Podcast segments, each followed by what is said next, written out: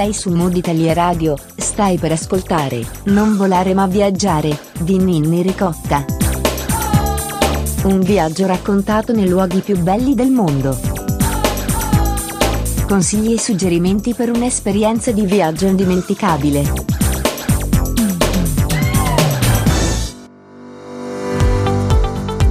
Benvenuti su Mood Italia Radio, io sono Ninni Ricotta e questo è il podcast settimanale di Non volare ma viaggiare, il format che ti fa viaggiare virtualmente ascoltando il racconto di una travel blogger che ci guiderà in un itinerario alla scoperta delle meraviglie del mondo. Per rendere questo possibile, Non volare ma viaggiare ha intrapreso la collaborazione con l'Associazione Italiana Travel Blogger, un'associazione che nasce con l'intento di valorizzare e tutelare il ruolo del travel blogger consulta il loro indirizzo al, sul sito www.travelbloggeritalia.it. Eh, torna a non volare ma viaggiare la travel blogger Roberta Zennaro, socia dell'associazione, e con lei visiteremo i Colli Veneti. Benvenuta Roberta, grazie di aver nuovamente accettato l'invito di Mood Italia Radio e di condurci in questo viaggio virtuale. Grazie a voi, mi fa piacere condividere le bellezze della mia regione d'origine, il Veneto, in questo itinerario particolare eh, che sarà dolce sia per la dolcezza delle colline che visitiamo, sia per le cose che potremo assaggiare, ma non anticipiamo nulla, via. Bene, Re... allora già hai detto che sei veneta, cosa fai nella vita? Io nella vita mi occupo di filiere agroalimentari e faccio delle consulenze per aziende che sono inerenti agli eh, alimenti e le bevande che utilizziamo tutti i giorni in un'ottica di eh, aiutare sia i produttori sia i consumatori ad essere equilibrati nelle produzioni, sostenibili, anche se questi sono aggettivi un po' inflazionati che vanno spiegati, e mh, mm, a perseguire il rispetto dell'ambiente e delle persone in queste produzioni. Sono consulenze che servono a tutti perché eh, ci permettono di vivere meglio, di condurre una vita più sana a partire da quello che mangiamo e naturalmente questo significa anche, qui arrivo al blog, viaggiare, visitare aziende e rendermi conto di che consigli posso dare eh, per avere sulla tavola dei prodotti buoni e sani. Eh? Oltre a questo fai la travel blogger. Oggi esatto. hai scelto di guidarci per i Colli Veneti. Traccio un itinerario, se non mi sbaglio siamo sette giorni, eh, una sì. breve descrizione, quindi dovrebbe essere Verona, Vicenza, Padova e Treviso, dico giusto? Sì, sì, sì, sì. Noi percorriamo in queste strade, stradine, anche se in realtà ci sarebbe anche l'autostrada, fa un po' sorridere, il cuore del Veneto, in quella fascia che dalla pianura si solleva verso le Alpi e le Dolomiti, andando alla scoperta di ville, di paesi, di piedi, anche di chiese, di suggestioni che vanno dalla cultura alla storia, sia quella antica, antichissima, eh, quella che eh, ci ha lasciato dei, dei, beni preziosi che sono appassionati, per gli appassionati di cultura come me, eh, ma naturalmente anche dal punto di vista naturalistico tante bellezze che proprio ci si presentano all'occhio mentre giriamo con la macchina e che ci possono far fermare ogni pochi chilometri per camminare, per visitare e per assaggiare. Bene, iniziamo allora questo viaggio. Roberta, a te. Io oh, suggerisco sempre che il mezzo che ci dà la maggiore libertà, purtroppo per fortuna, è l'automobile. Viaggiare in macchina in Veneto per vacanza, eh, se, se, uno vuole partire da solo come faccio tante volte io in coppia con la famiglia, carica la macchina a parte, quando c'è qualcosa che gli piace si ferma, anche se magari non si è fatto il programma. Se partiamo da Verona e ci possiamo arrivare in tanti modi, questa è una cosa comoda perché è servita comodamente dalle strade, dai treni, c'è anche un aeroporto vicino, i due aeroporti principali del Veneto sono proprio Verona e Venezia, però partiamo come presupposto di, di, dedicare una settimana ai colli veneti, circa un paio di giorni per ciascuna delle quattro province che andiamo a toccare. Naturalmente ci si potrebbe, si potrebbe passare una settimana in ciascuna perché veramente sono tante le suggestioni e queste possono essere di, di, di, come dedica del tempo a ogni posto, una, delle visite fatte di corsa come ahimè faccio spesso io o anche piano piano camminando mettendoci delle scarpe comode. Eh? Bene, noi abbiamo detto che faremo sette giorni. Sì, infatti. E, e se, partiamo da, se, se, partiamo da, Verona dobbiamo proprio girarci e, e venire via dalla città e, ed è una cosa faticosa volendo perché si sa che a Verona ci sono tantissime cose da vedere,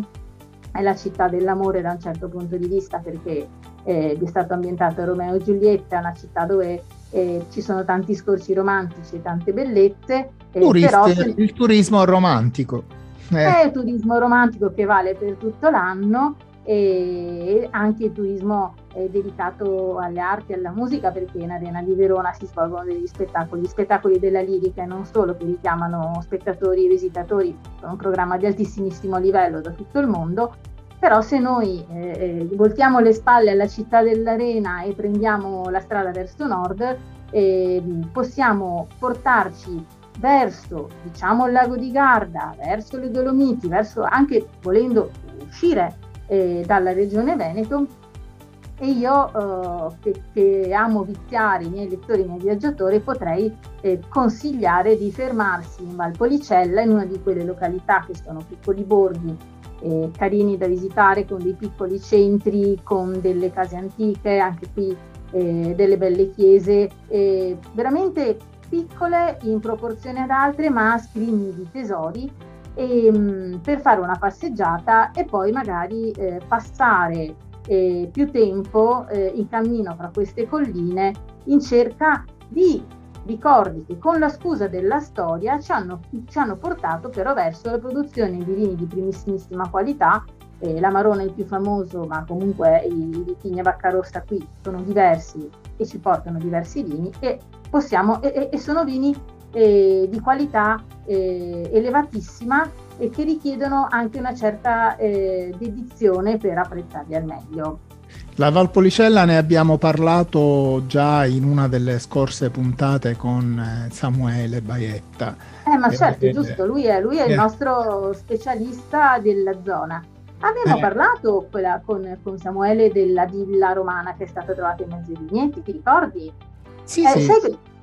questa è una cosa che secondo me è pazzesca. Io che ho avuto la fortuna di passarci accanto all'inizio degli scavi, mi batteva il cuore. Per cui veramente, eh, anche se andiamo a curiosare in questi posti, avremo eh, ta- ta- tante cose da fare e tante cose buone da assaggiare. E la, la, I colli veneti qui si esprimono anche con testimonianze eh, storiche in diverse valli, perché eh, ovviamente mh, il susseguirsi e la dolcezza del paesaggio sono dati proprio da, dal fatto che è un paesaggio ondulato, no? questa è una caratteristica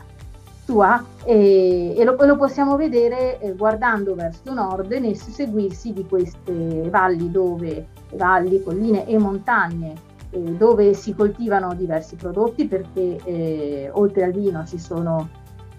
anche altri prodotti agricoli importanti, l'ulivo naturalmente e eh, le, le, mele, soprattutto quelle piccole produzioni che noi possiamo trovare sono completamente diverse come paesaggio che costruiscono, che ci fanno vedere e per andarle a cercare dovremo tante volte ehm, come dire, rivolgersi a quelle, a quelle associazioni che, che, tutelano i prodotti più piccoli ma di grande pregio, di grande, che sono veramente delle nicchie molto molto... Come, come gli aspara, come la spara. Esatto, parliamo degli asparagi, le ciliegie, le mele e questo è molto importante perché io stessa ammetto che tante volte vado al mercato a comprare la frutta e la verdura, però quando voglio qualcosa, qualche chicca, vado a cercare un prodotto lo pago il giusto, se posto, anche in questo caso se siamo in giro in macchina per i colli veneti, cerchiamo un produttore prendiamo le cose a chilometro zero, non è un modo di dire, ci facciamo raccontare e vediamo con mano che cosa vuol dire coltivare la terra e prendiamo un prodotto magari da portarci a casa, da assaggiare sul posto, da portare a casa, che è un'esperienza completamente diversa. Questo vale... Il turismo enogastronomico. Il turismo enogastronomico vale per i formaggi, vale per i prodotti di origine animale e sui Colli Veneti abbiamo l'imbarazzo della scelta per gli assaggi che possiamo fare e andando verso nord quello che ci aspetta sono anche le bellezze del lago di Garda che, delle, che rappresentano delle grosse picche da questo punto di vista e dove troviamo altre, delle, delle altre cose da vedere che sono castelli, rocche e altre visuali eh, che sono più ampie e sono, e sono, e sono proprio più sono proprio diverse perché eh, si, si abbina al cielo la terra, le colline e le Alpi sopra di noi e con la prospettiva volendo di eh, uscire anche dalla regione a nord andare a, sulla, sulla, direttrice del Brennero verso Grenzo Voltano. E, la cosa importante è che qui troviamo anche una ricettività turistica molto importante dal punto di vista dell'ospitalità e delle possibilità di scegliere, sia che noi prenotiamo prima della partenza il posto dove andremo per esempio a dormire, ma possiamo scegliere tra soluzioni di tantissimi tipi diversi, sia dalle più lustose 4-5 stelle, le terme, possiamo trovare anche delle, dei luoghi di ospitalità in città,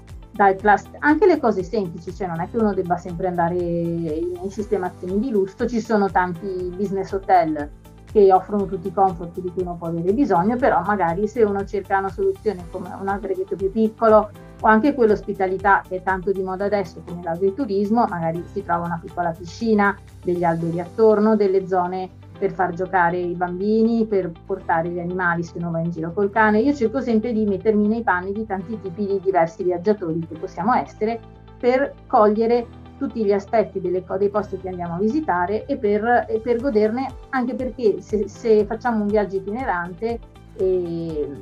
ogni, ogni, giorno possiamo vedere delle cose diverse e possiamo scegliere un posto diverso. Eh, gli agriturismo da questo punto di vista sono anche, anche qui delle soluzioni che sembrano eh, un unicum, un, un, gruppo di luoghi che possono ospitare e darci da mangiare, ma in realtà ce ne sono di molto diversi, dai più semplici ai più sofisticati con vari servizi che, che, possono servire ancora per una fuga romantica o semplicemente per un soggiorno in famiglia, ma anche se ci danno un appartamento dove noi possiamo farci qualcosa da mangiare eh, o, o, fermarci a riposare, perché voi sapete che quando si viaggia la sera si è stanchi, sono, sono anche queste cose utili eh, che possiamo utilizzare per, per, per, scegliere un posto per le nostre vacanze. Eh, andiamo avanti, eh, abbiamo fatto una lunga premessa. Ora... Eh, ma questa, questa non è una premessa, siamo già sul posto. In realtà quando guardiamo eh, dove ci possiamo fermare, come ci possiamo soffermare a fare queste visite, eh, siamo sempre rivolti anche alla fase successiva, perché eh, la, la, direzione che abbiamo preso è quella che ci consente di attraversare il Veneto centrale e portarci eh, verso l'est, verso la provincia di Vicenza, sempre, ecco, questa è una cosa molto importante, in, in vista di altre bellezze di cui il Veneto è molto orgoglioso, che sono le ville, eh, possono essere le, le ville, venete. Eh, ma anche ville che sono state costruite successivamente perché fra 500 e 700 il Veneto centrale è stato costellato di centinaia di dimore signorili e lì eh, le, le, troviamo proprio al lato della strada o anche che ci guardano dall'alto di una collina e sono, e sono luoghi che, che, ci raccontano storie di nobili, di nobildonne, di battaglie, eh, gli amori di una volta che erano molto combattuti, in realtà anche adesso ci sono de, de, delle, delle, eh, delle, situazioni che, sono, che, che, nel caso degli affetti possono essere complicate, però come sono state raccontate eh, è, è, bello andare a, a scoprirle in questo modo e per esempio vedere come, abbiamo parlato di Romeo e Giulietta, quindi di Shakespeare all'inizio, come gli scrittori li hanno raccontati. Troveremo in questi, in questi posti tante volte i ricordi delle persone che li hanno abitati. E, mm, lo stesso Shakespeare ha ambientato ben sette delle sue opere in Veneto e ci sono eh, la, la possibilità proprio tra Verona e Lago di Garda di andare a vedere diverse location che hanno caratterizzato sia tragedie sia commedie, questa è una cosa molto interessante. Altre... Vicenza, voglio chiederti una cosa, Vicenza, eh, qual è eh, la città che preferisci? La mia città preferita è Padova, l'ho sempre detto, infatti ci arriveremo perché Padova raccoglie tutte le... Nel, nel Vicentino. Il, nel Vicentino? Bassano. Sì. Eh, Bassano, è, Bassano, Bassano del Grappa. Sì, è una città che mh, mm, eh, rappresenta la, la, raccolta delle caratteristiche migliori del Veneto e potrebbe essere un luogo fuori dal tempo e dallo spazio perché ha, ha caratteristiche estetiche eh, che si ritrovano in tutte le altre province venete, quindi le montagne a nord, il fiume Brenta che la attraversa, che rappresenta uno spaccato meraviglioso della sua storia, non solo nel punto più, più famoso, che è quello che chiamiamo il Ponte degli Alpini, recentemente restaurato, bellissimo da vedere da sopra e da sotto e attraversare. Ogni anno, ogni anno ad ottobre c'è la dunata, della, la dunata nazionale degli alpini. Sì, sì, sì, la dunata degli alpini è un'occasione, una scusa per trovarsi, per vedere degli amici e in realtà eh, a Bassano si respira l'aria degli alpini tutto l'anno e gli allestimenti che la città ha preparato per ricordare le cosiddette penne nere sono numerosi e se uno ha, eh, come ho io personalmente, dei ricordi legati a, agli alpini, eh, può essere una cosa molto toccante e commovente, anche negli aspetti tristi, perché se gli alpini ricordiamo quanto sono stati utilizzati in tempo di guerra, ci sono tante storie sia della prima sia della seconda guerra mondiale che ci raccontano e che sono storie di battaglia, di sofferenza e che hanno cantato nei loro can- canti, i canti degli alpini sono anche questi un, una, una raccolta di memorie di cosa ha significato combattere e vivere come alpino. In realtà ci sono anche canzoni molto allegre, quel mazzolino di fiori è la prima che mi viene in mente, però eh, se si va per esempio al Museo degli Alpini di Bassano, queste aree, questi canti sono, si, si, trovano in sottofondo, mentre noi magari staremo vedendo le divise o le attrezzature che si usavano in guerra, leggendo delle, nelle, nelle didascalie eh, che cosa voleva dire combattere d'alpino,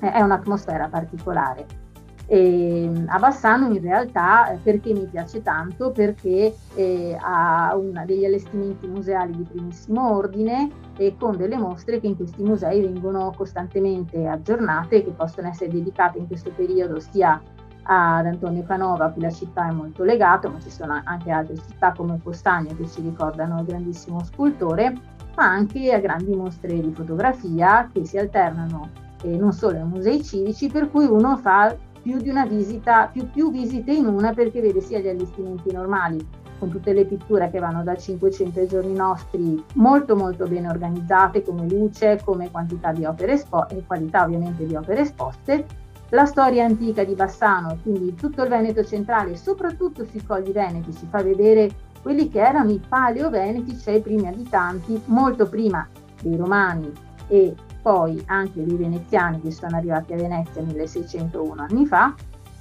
ma anche eh, proprio mh, le, belle, le, bellezze anche artigianali, e questo anche l'artigianato e ceramiche nel caso di cui vorrei parlare adesso, i tessuti sono molto sviluppati in Veneto centrale perché qui siamo lambiti dal Brenta, ma i fiumi che attraversano la mia regione di origine hanno permesso di sviluppare delle manifatture sin dai tempi medievali che sono ancora visibili con, con, eh, con, il, con i manufatti e con eh, gli stabilimenti come le, le, le, i laboratori artigianali legate sia alla lavorazione della lana e di tutti i tessuti alla carta. E sulla carta potremo fare tutta un'intera trasmissione però poi magari ne parliamo in un'altra occasione e, e, anche la lavorazione del ferro e dei metalli, sia per usi bellici, perché poi alla fine tante volte c'era bisogno di questo, coltelli, martelli, eccetera, ma anche per gli usi quotidiani. E per esempio la lavorazione del ferro battuto sussiste ancora sulle prealpi venete ed è molto importante perché ha portato degli artigiani che lavorano in tutto il mondo e ci sono anche dei musei dedicati in questo senso. A Bassano c'è un altro museo bellissimo, non so se ti viene in mente eh, un prodotto molto noto che ha la sua massima espressione in due grandi aziende, esatto, in due grandi aziende che si trovano qui. Il Museo della Grappa è un luogo dove uno entra dicendo ma andiamo a vedere cosa c'è qui, o oh, non vorresti più uscire, perché innanzitutto ci sono, è, è, piccolo giusto per goderselo, ma è pienissimo di informazioni, di pezzi antichi, di alambicchi, di tutta quella parte vetraria che serviva una volta per la produzione artigianale, ma anche di quelli grandi strumenti in rame, e anche, e anche quello che si usa adesso, le serpentine, ma anche la tecnologia che è arrivata adesso nella produzione con tanti campioni e naturalmente, cosa che l'azienda che la promuove, sempre, siamo sempre ai piedi del ponte, fa con molto piacere, la degustazione di una delle loro tantissime grappe diverse di altri distillati perché il mondo dei distillati è in fermento, parliamo ancora della fermentazione, ma è talmente in fermento che è che evolve continuamente, per esempio i gin, per dire, o il whisky, che sono altri distillati molto importanti, chic, che magari uno vedrebbe in occasioni particolari o fine giornata, ormai si possono declinare in tanti tipi diversi e non solo sono molto curati, questo lo dico di estimatori o per chi si avvicina a questi prodotti, sono estremamente curati nel prodotto, ma se anche guardi il design e quello che c'è come facciata, come vestito di questo prodotto, sono molto molto accattivanti, quindi ci saranno bottiglie eleganti, colorate, tappi, mm, chiusure particolari, un po' particolari. Molto particolari. E anche qui sfondi una porta aperta perché, eh, come dicevamo all'inizio, eh, la produzione di, di di, di vino del Veneto è in quantità e in qualità amplissima eh, però possiamo anche assaggiare altri prodotti, per esempio eh, ci sono coltivazioni nuove di orzo e di luppolo che stanno molto crescendo nella mia regione e ci tengo molto, che ci permettono, per gli, soprattutto per gli appassionati della birra, ma non solo, di avere eh, disponibili delle birre sempre più complesse, naturalmente prodotti artigianali, molto curati, anche diversificati perché i birrifici di solito fanno almeno 4-5 referenze diverse e finalmente se possiamo farlo quasi a chilometro zero, quindi senza dover importare in ricerca, soprattutto per il luppolo della, della materia prima, è molto meglio. E I birrifici sono molto attenti in questo senso e, e consiglio proprio ai consumatori di andare a cercare dei produttori sia per la classica birra alla spina che si beve nei locali, ma anche per quelle che compriamo in bottiglia, sempre più curate. E so poco sopra qui, andando sempre diciamo verso il massiccio del Grappa, quindi le montagne, troveremo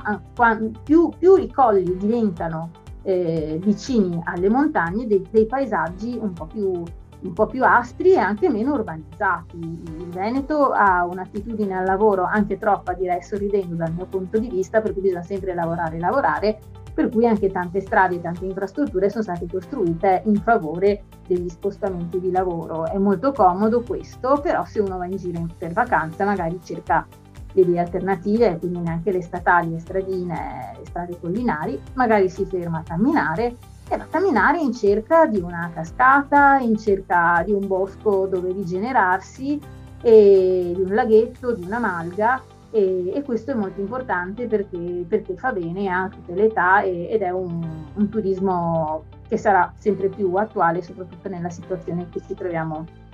a vivere adesso. E cerchiamo um, anche un produttore, un piccolo produttore agricolo o di formaggi potremo assaggiare prima ancora di arrivare a, ad Asiago dei formaggi di primissimo ordine eh, ma anche il grana padano e anche altri, altri prodotti che, si, che, vengono dagli allevamenti qui. E anche Marostica me piace molto perché comunque sua, nel suo essere un borgo molto molto piccolo è, è molto coccolo e ha questo, questa, queste mura che si stagliano eh, verso nord che cingono tutto il centro storico e che si possono vedere più o meno da vicino e poi questa piazza dove si sa che è famosa per, per eh, il gioco La partita a scacchi che viene mm, fatto all'inizio dell'autunno negli anni pari e, e, che è una manifestazione veramente molto sentita. E anche qui possiamo scegliere come in tutte ecco, le, città, le tante città murate dei Colli Veneti, eh, possiamo alloggiare vicino al centro che è una cosa molto comoda e con eh, situazioni dove magari eh, dormiamo nel nostro albergo, poi andiamo in cerca di una trattoria o di un'osteria per mangiare. La proposta culinaria è amplissima, adesso avremo a disposizione e gli asparagi che sono un prodotto proprio di punta che viene fatto in prodotti in diverse province venete che è anche bello vedere come nasce perché ha, ha una sua tecnologia no? l'agricoltura ormai non è più solo coltivare la terra spaccarsi la schiena ma è anche sfruttare tutto quello che eh, la tecnologia ci mette a disposizione sia per fare meno fatica per lavorare meglio e anche qui eh, spezzo una lancia in favore dei produttori agricoli per avere un impatto sempre minore sull'ambiente, quindi eh, usare sempre meno prodotti e, e, e, usarli proprio in modo molto molto mirato senza inquinare. Questo è proprio un appello che tutti abbiamo sentito, ma che ormai eh, sembra consolidato, ma non è mai, non è mai abbastanza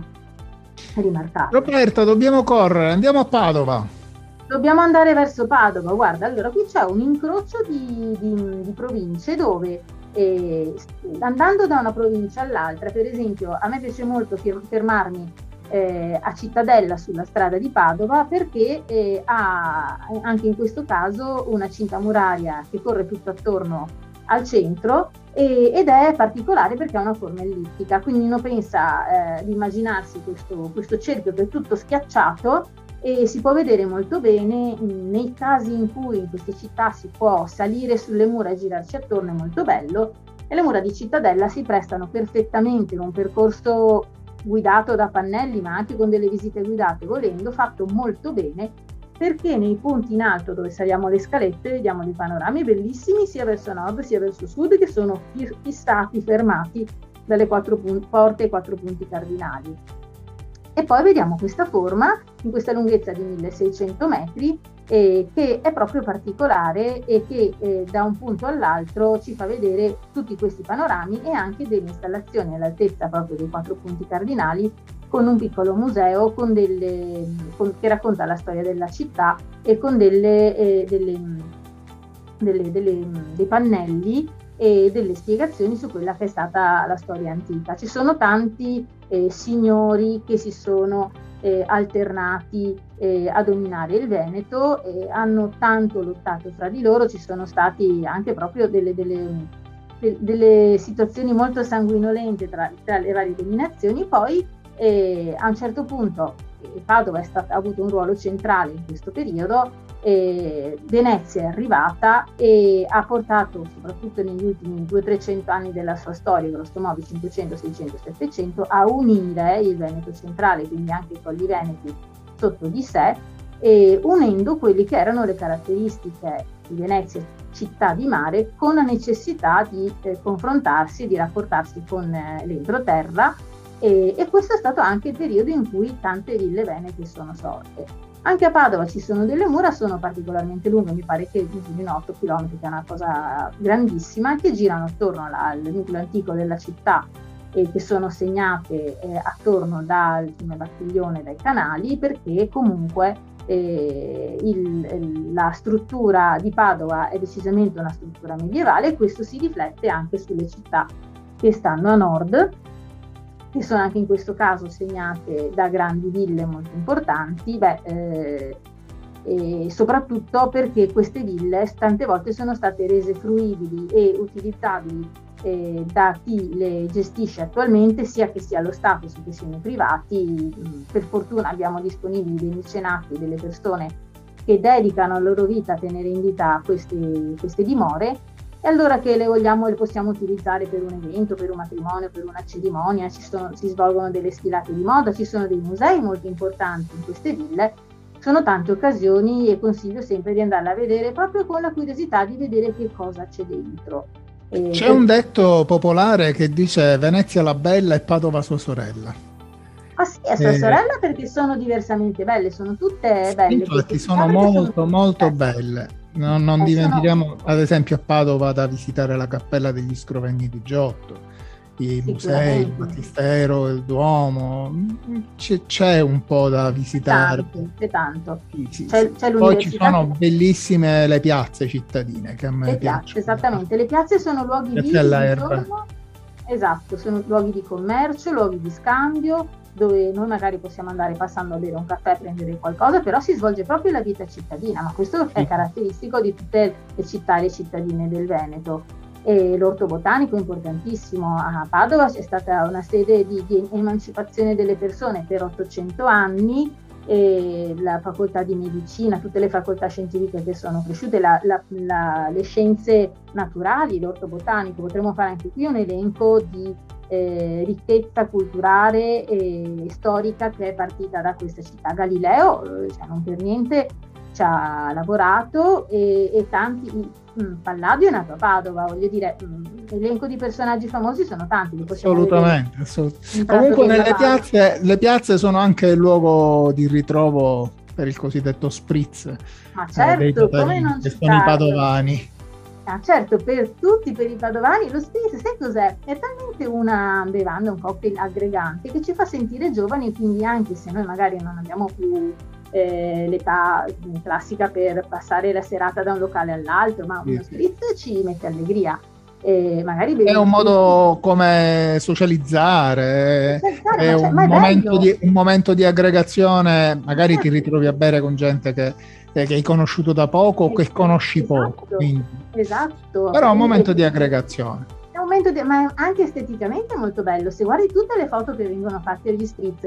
sono esteticamente carine perché ha un bel colore e perché, certo, certo. perché ci fa vedere attraverso anche le, le, persone che lo assaggiano. Siamo sempre sorridenti quando, quando beviamo uno spritz, no? Sì, e sì. la cosa molto bella del Veneto, per cui consiglio proprio di venirlo a bere da noi dove è nato, che anche ha un ottimo rapporto qualità-prezzo, mentre magari se ti trovi in una grande città senza far nomi, magari vai a fare l'aperitivo e ti chiedono tanti soldi, 6, 7, 8 euro, per noi è, sacri- è sacrilega perché non è assolutamente il suo prezzo. Io ci sorrido sopra, però. Eh, io guarda, eh. ti dico che consiglio vivamente se, vieni, se vai a Padova, chiunque andrà a Padova, di eh. andare a visitare il Prato della Valle. Esatto. Che è una piazza spaventosa, è estesa. Credo che sia eh, più piccola forse solo di, della, della, Piazza Rossa di Mosca, credo. Ma eh, sì, ma, ma, è grande, poi è particolare. È, è immensa, stiamo parlando di, di, di, di 80.000 metri quadri, stiamo... ed è molto bella, soprattutto uh, al tramonto. Veramente, certo. veramente si, si colora in una maniera pazzesca non solo, di sera è ancora più bella. A me è successo di vederla in una visita guidata di cui ho parlato anche nel blog la scorsa estate. Ci siamo trovati con la luna piena in agosto. Visite guidate di sera d'estate non so se sono una necessità, ma sono una cosa molto bella perché ti fanno vedere anche magari la città dove abiti con una luce diversa. Una luce diversa, sì, sì, sì. Ma sono infatti, i riflessi della luna sulle acque sono pazzeschi. Vedi queste 70 statue, quella di Galileo, tutto attorno alla piazza l'acqua, le, le, le, pietre bianche, cioè è veramente una, una sensazione unica. Una sensazione. Però eh, è, è, anche bella perché è proprio un luogo di passeggio e un, un luogo attorniato anche qui da portici, da acque, da musei. le suggestioni che ci sono nei Colli Veneti e nei capoluoghi da dove partiamo sono veramente di, di tanti tipi diversi. E a Padova non dobbiamo scordare che c'è la Basilica di Sant'Antonio, che credo che sia esatto, quindi anche un luogo di visitata nel mondo assolutamente. Bravissimo, famosissimo. Un luogo di devozione, un luogo dove si va per pregare, per osservare le grandi bellezze che conserva all'esterno e all'interno e anche per avere uno spaccato della storia che da secoli porta le persone qui. E per questo io sostengo che a prescindere dalla fede religiosa, eh, questi, queste, queste, queste, strutture, le basiliche varie, sono anche un modo per vivere la storia, eh, rivivere la storia, è un modo di vedere una, un tipo di costruzione che magari eh, oggi eh, la farebbero degli architetti con, eh, con delle esperienze particolari, allora li facevano dei bravissimi architetti con una manovalanza che non era quella di oggi, super certo, tecnologica e super attrezzata quindi non si capisce com'è che prima ci riuscivano e ora non riusciamo a fare qualcosa di, di duraturo. Comunque, lasciamo perdere la polemica. Tutti i giorni mi faccio questa domanda perché veramente i mezzi a disposizione, le tecnologie non erano quelli di adesso, però ci hanno portato a dei manufatti, dei monumenti, dei tesori eh, che adesso probabilmente non saremmo in grado di fare. Io cerco sempre una spiegazione, cerco che qualcuno me lo spieghi come hanno fatto a costruire le piramidi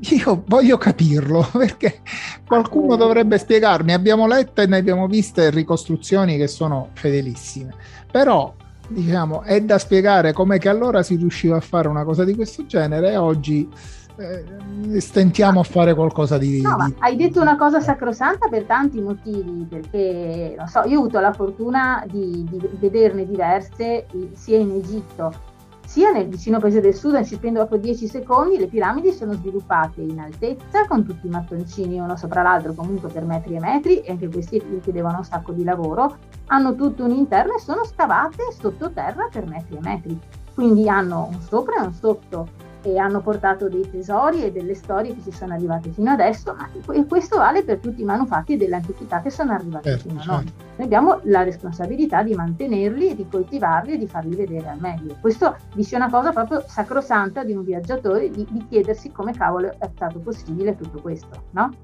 Sì, sì, è infatti questo.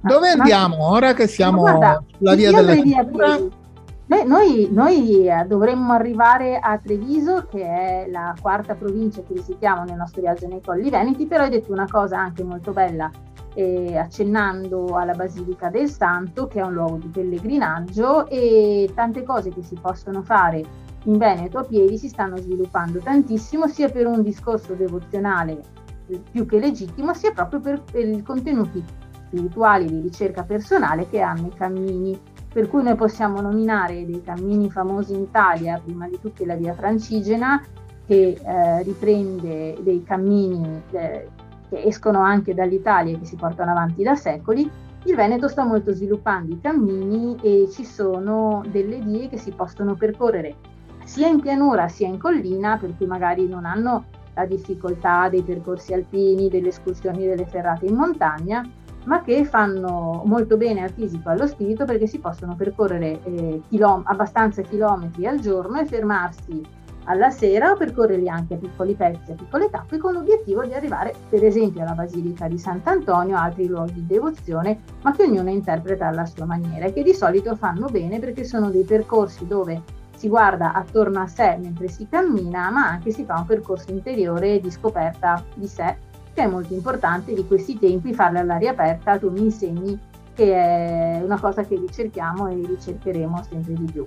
Certo. In realtà se noi guardiamo dietro di noi cosa ci siamo lasciati alle spalle, quindi la provincia di Verona e la provincia di Vicenza da Padova, eh, noi dovremmo andare, e lo, ci andiamo oh, quasi subito, verso mm, nord-est per portarci a Treviso, verso altre colline completamente diverse,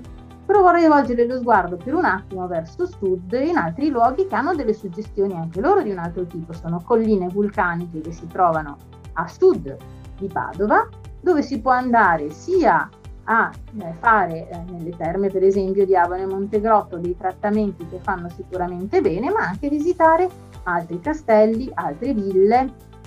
pievi e abbazie antichissime, romaniche, non solo, che sono dei tempi della spiritualità molto importanti, e altre dimore che sono state scelte dai signori dell'epoca, anche qui diciamo dal 400-500 in poi, eh, che si presentano in vario modo dove c'è la classica villa con i campi tutto attorno, il vigneto tante volte ma non solo, ci sono coltivazioni di cereali, si coltiva il riso per esempio nel Veneto centrale, una cosa particolare che io sono andata a cercare perché sono coltivazioni molto di qualità e che poi ci portano questo prodotto anche nei, ristoranti più famosi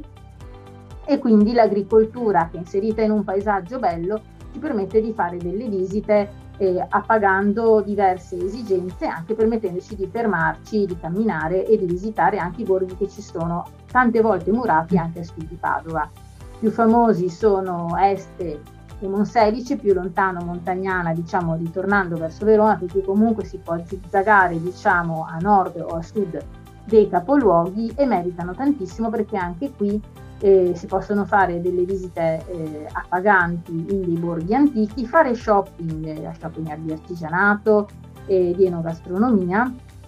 e fermarci a dormire in vari posti che possiamo scegliere sulla base se vogliamo stare più vicino alla città o in campagna o in collina e anche per, per rilassarci al massimo magari di fronte a una piscina carina con un calice di vino in mano. Queste caratteristiche del territorio ci permettono di dire che anche i vini, accenno un attimo, nelle varie province sono molto diverse, i vini dei Colli sono molto pregiati e si, po- eh, si possono trovare vini bianchi, rossi, spumanti che richiamano altre produzioni del Veneto ma in quantità piccola e di elevato profilo qualitativo. Però se dobbiamo parlare di vino non possiamo dimenticarci, direi, dei vini del Veneto che è il Prosecco. Il Prosecco viene fatto alla fine del nostro percorso sulle colline della provincia di Treviso, sia la DOCG più importante, la prima che è, stata, che è nata, è quella di Conegliano Valdobbiadene, ma anche eh, quella di Asolo, eh, che è sempre una DOCG, ci permette di eh, vedere questi prodotti come vengono declinati e, e portati sul mercato con, con eh, sulla base dello, dello, stesso vitigno che è la glera da cui si produce, con tecnologie diverse, con caratteristiche diverse, anche spesso molto molto fini e con tutte le caratteristiche che possono avere eh, secco, eh, lesimato, padosè, questo, questa è una scelta nostra, che tipo di prodotto vogliamo assaggiare. E in realtà... Una questione il, di gusto eh, sono questioni di gusto, esatto. Ci sono tantissime cantine che ci promettono di fare visite e degustazioni, l'enoturismo era già molto molto presente in tutta Italia, in Veneto in particolare, ormai adesso si sta declinando con esperienze di tanti tipi diversi eh, che abbinano la visita sia in cantina che è la parte dove poi il vino nasce, ma in realtà nasce prima in vigna, per cui anche tutte le passeggiate, lo yoga, il concerto, la lettura dei libri o i vari eventi che possono essere legati alle visite del vigneto rendono sempre più varia questa offerta e anche questo si può alternare con delle camminate nei paesi intorno, proprio anche guardando queste colline come sono fatte. Noi abbiamo sopra di noi le Dolomiti che secondo me, ho sempre paura quando lo dico perché sono poco obiettiva, sono le montagne più belle del mondo e anche andando in giro per il mondo continuo a trovarle più belle di tutte, più caratteristiche e tutto. E di fatto se l'UNESCO le ha dichiarate patrimonio dell'umanità, ci sarà, sono dei motivi molto specifici. Ci sarà anche un ma infatti, ma anche le colline del Prosecco sono diventate patrimonio UNESCO perché rappresentano un modo di gestire il paesaggio particolare e che vengono declinate in particolare adesso con il rispetto del paesaggio e con la gestione del territorio in modo da eh, coccolarlo e curarlo sia nelle pratiche umane sia nelle pratiche agronomiche che in questo caso girano tante volte attorno proprio alla produzione del vino ma che ci permettono di vedere anche dall'alto delle colline questi vigneti a perdita d'occhio, eh, che sono tutti diversi perché se li osserviamo eh, possono essere più o meno eh, fitti e tante volte dobbiamo fare effettuare la raccolta a mano sulle colline perché non è possibile arrivare con mezzi meccanici, mentre tante volte con meno poesia in pianura la raccolta dell'uva è stata affidata e viene affidata sempre più spesso, non so se le hai viste, sono impressionanti alle macchine vendemmiatrici e che se le vedi lavorare veramente dici mamma mia com'è possibile, anche questo è, è il bello della tecnologia, no? Però eh, dietro quel lavoro che verrà fatto all'incirca fra 5-6 mesi c'è un lavoro tutto l'anno, infatti ah, questa è una cosa molto importante, il Veneto centrale e i colli veneti si possono visitare tutto l'anno, naturalmente avremo delle temperature diverse, avremo più o meno ore di certo, luce, certo. La mezza, mezza, stagione è sempre molto indicata perché le temperature sono tiepide, il fresco di sera ci fa anche, non, non dà fastidio e ci permette anche di vedere quelle attività a, all'aria aperta che comunque sono il lavoro dei legnaioli, degli agricoltori, che è un lavoro prezioso perché alla fine, fatto bene, rappresenta la custodia del territorio e quindi anche la conoscenza di come è fatta la terra che abbiamo attorno a noi. Per cui uno si deve convivere, però magari noi con degli aspetti poetici che, che possiamo vedere vedendo un leproto, un capriolo che, che scorrazza in un campo, siamo contenti, poi magari parliamo con l'agricoltore, questo brontola perché gli mangia, gli mangia i prodotti, perché gli animali eh, sono intelligenti, sono furbi, anche convivere con la natura è molto importante. Prego, prego, prego. Roberta, Roberta, siamo giunti alla fine. Eh, tu parleresti ancora per no, tanto no, tempo, da qua, da qua, l'amore per il tuo territorio si comprende no, più che bene. Potrei nominarvi tanti borghi, Conegliano, Valdobbiadene, Collina, con eh, l'abbazia cistercense, ma anche proprio quelle, quei piccoli mh, mm, profili delle chiese sulle colline che vediamo che ci fanno voglia di andare a vedere cosa c'è. E magari poi troviamo anche un luogo per mangiare, un luogo per fermarci ed è sempre bello, insomma se tu dovessi dare un, un, in termini di costi un budget a questi sette giorni che abbiamo passato in questi colli, su questi colli e girando queste quattro province? Possiamo andare da soluzioni low cost che per un eh, agriturismo con una cena mh, mm, può essere per una coppia attorno a un centinaio eh, di euro a sera in su perché poi possiamo appunto anche spaziare su delle, le, su delle soluzioni più di lusso fino ai 5 stelle che sono certo. ampiamente presenti certo, nella certo. regione e, e, poi in realtà tutto sta a, a quanto noi vogliamo viziarci perché a, di giorno a me per esempio non mi piace tanto fermarmi a lungo per cui mangio veramente in modo frugale veloce. e anche qui si può fare veloce però magari uno invece si può viziare con un, bel pranzo perché magari appunto si ferma con una bella vista su una collina, magari spende un po' di più, però tranquillamente con eh, un, una trentina di euro un passo si può fare tranquill- tranquillamente. Fare se poi invece tante volte ricordiamoci mangia anche dell'ottimo pesce sui colli veneti, proprio perché eh, l'approvvigionamento magari del pesce dell'Adriatico vicino senza scomodare i pesci di lusso che vengono, i prodotti tipici che vengono da più lontano, sono abbastanza vicini come, come materia prima, per cui un bel pasto di pesce ha, ha, senso, ovviamente qui il budget aumenta perché è normale che magari ti vadano via 50-60 euro a testa, però ha senso. O magari si fa come faccio io, si sta attenti al mangiare, ci si inizia con una buona bottiglia di vino. Anche qui eh, il, il, prosecco può andare da cifre assolutamente ragionevoli, eh, però anche un prodotto pregiato costa tranquillamente a 15 o 20 euro alla bottiglia ed è giusto che sia così. Poi se andiamo sull'amarone spendiamo molto di più, però anche questo è dovuto a tutto il processo produttivo e, e, e, comunque la cosa bella è che questi prodotti sono, hanno un'ampia scelta per tutte le tasche, quindi uno può scegliere quanto e come viziarsi e magari scegliere come distribuire le spese in questo modo. Roberta, siamo arrivati alla fine del nostro viaggio virtuale. Ti ringrazio per, avere, per averci guidato alla scoperta dei Colli Veneti. Eh, ti do appuntamento per un altro itinerario, ovviamente, ma prima di salutarci ricorda agli ascoltatori l'indirizzo del tuo blog e i tuoi contatti social. Il mio blog si chiama Gamberetta Rossa, www.gamberettarossa.it. Mi trovate anche con lo stesso nome sulla come pagina Facebook. E Roberta Gamberetta Rossa è il mio profilo Instagram dove sto proprio raccontando in questi giorni le cose che ho visto carine sui colli veneti in diverse province. Però mi fa piacere se ci troveremo perché sarà un modo di stare ancora insieme e magari di raccontare questi viaggi e programmarne prossimamente degli altri. Ciao Roberta Zennaro, alla prossima esperienza di viaggio. Ciao Ninni Ricotta, grazie, gentilissima, presto a tutti gli ascoltatori. Ciao! Ciao, allora vi ricordo che sono Nini Ricotta e avete ascoltato il podcast di Viaggi Non Volare Ma Viaggiare realizzato in collaborazione con l'Associazione Italiana Travel Blogger. Per scoprire le attività o se sei un travel blogger e per iscriverti all'associazione visita il sito www.travelbloggeritalia.it. Potete seguire Mood Italia Radio sui canali social Facebook e Instagram, potete ascoltare questa puntata di Non Volare Ma Viaggiare, ma anche tutte le altre, sul canale dedicato su Spotify e su Google Podcast. Potete ascoltare i podcast di tutte le trasmissioni Spotify sul canale di Mood Italia Radio. Buona continuazione, restate all'ascolto e appuntamento alla prossima puntata con una nuova esperienza di viaggio. Segui il tuo mood, segui Mood Italia Radio. Ciao!